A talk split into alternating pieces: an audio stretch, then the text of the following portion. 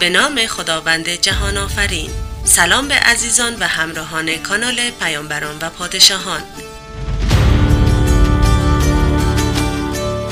یک بار دیگه با چند داستان اسلامی و آموزنده مهمان لحظه های شما شدیم. لطفا تا انتها منو همراهی کنید.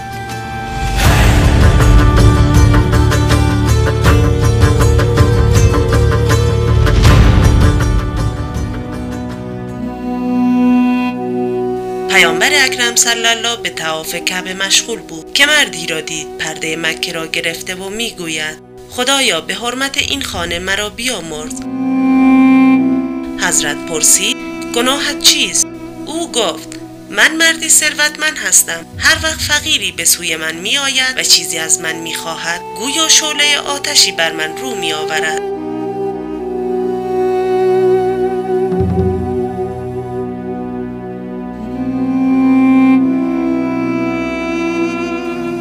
پیامبر صلی الله فرمودند از من دور شو و مرا به آتش خود نسوزان. سپس فرمودند اگر تو کنار کعبه دو هزار رکت نماز بگذاری و آنقدر گریه کنی که از اشکهایت نرها جاری گردد ولی با خصلت بخل بمیری اهل دوزخ خواهی بود.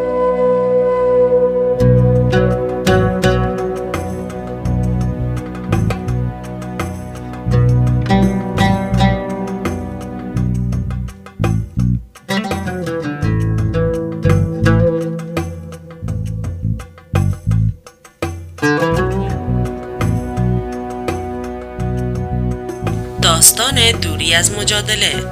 روزی رسول خدا صلی الله بر اصحاب خود وارد شد و دید که آنان با یکدیگر مجادله و محاسمه می کنند. نبی اکرم سخت خشمگین شد که از شدت غضب چهره مبارکش چنان سرخ گشت. تو گویی دانه های انار بر رخسار مبارک شکسته شده است. حضرت به آنان فرمود آیا برای همین کارها خلق و به خاطر این مسائل مأمور شده اید که بعضی از کتاب خدا را با بعضی دیگر بیامیزید؟ بنگرید به چه معمورید به آن عمل کنید و از چه چیزهایی نهی شده اید از ارتکاب آنها اجتناب ورزید.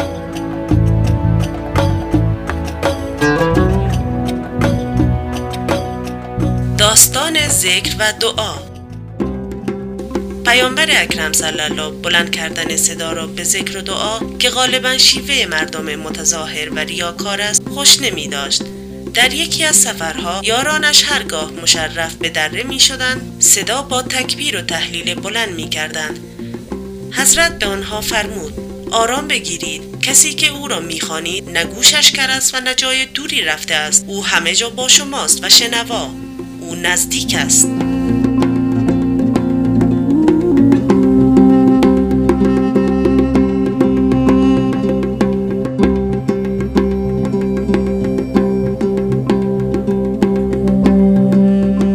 داستان نماز. سلمان گوید در محضر رسول خدا صلی الله در سایه درختی به سر می بردیم.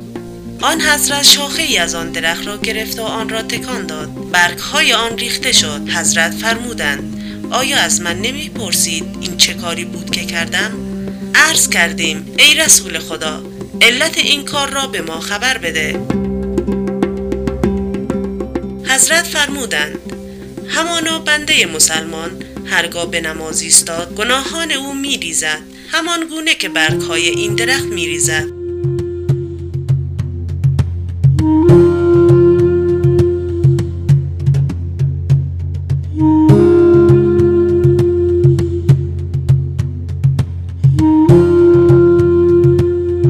داستان آداب جنگ هرگاه پیامبر اسلام تصمیم می گرفت لشکری را به جنگی بفرستد آنها را می طلبید و در مقابل خود نشانده و می فرمود به نام خدا و در راه خدا و بر روش پیامبر او حرکت کنید.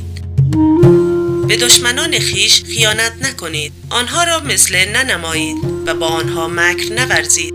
پیرمرد ضعیف و زن و کودک را نکشید. درختان را قطع ننمایید مگر اینکه ناچار شوید.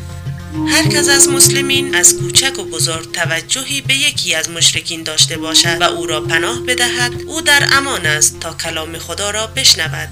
اگر از شما مطابقت کرد از برادران دینی شما محسوب می شود و اگر امتناع کرد او را به منزلگاه خود برسانید و از خدا استعانت جویید.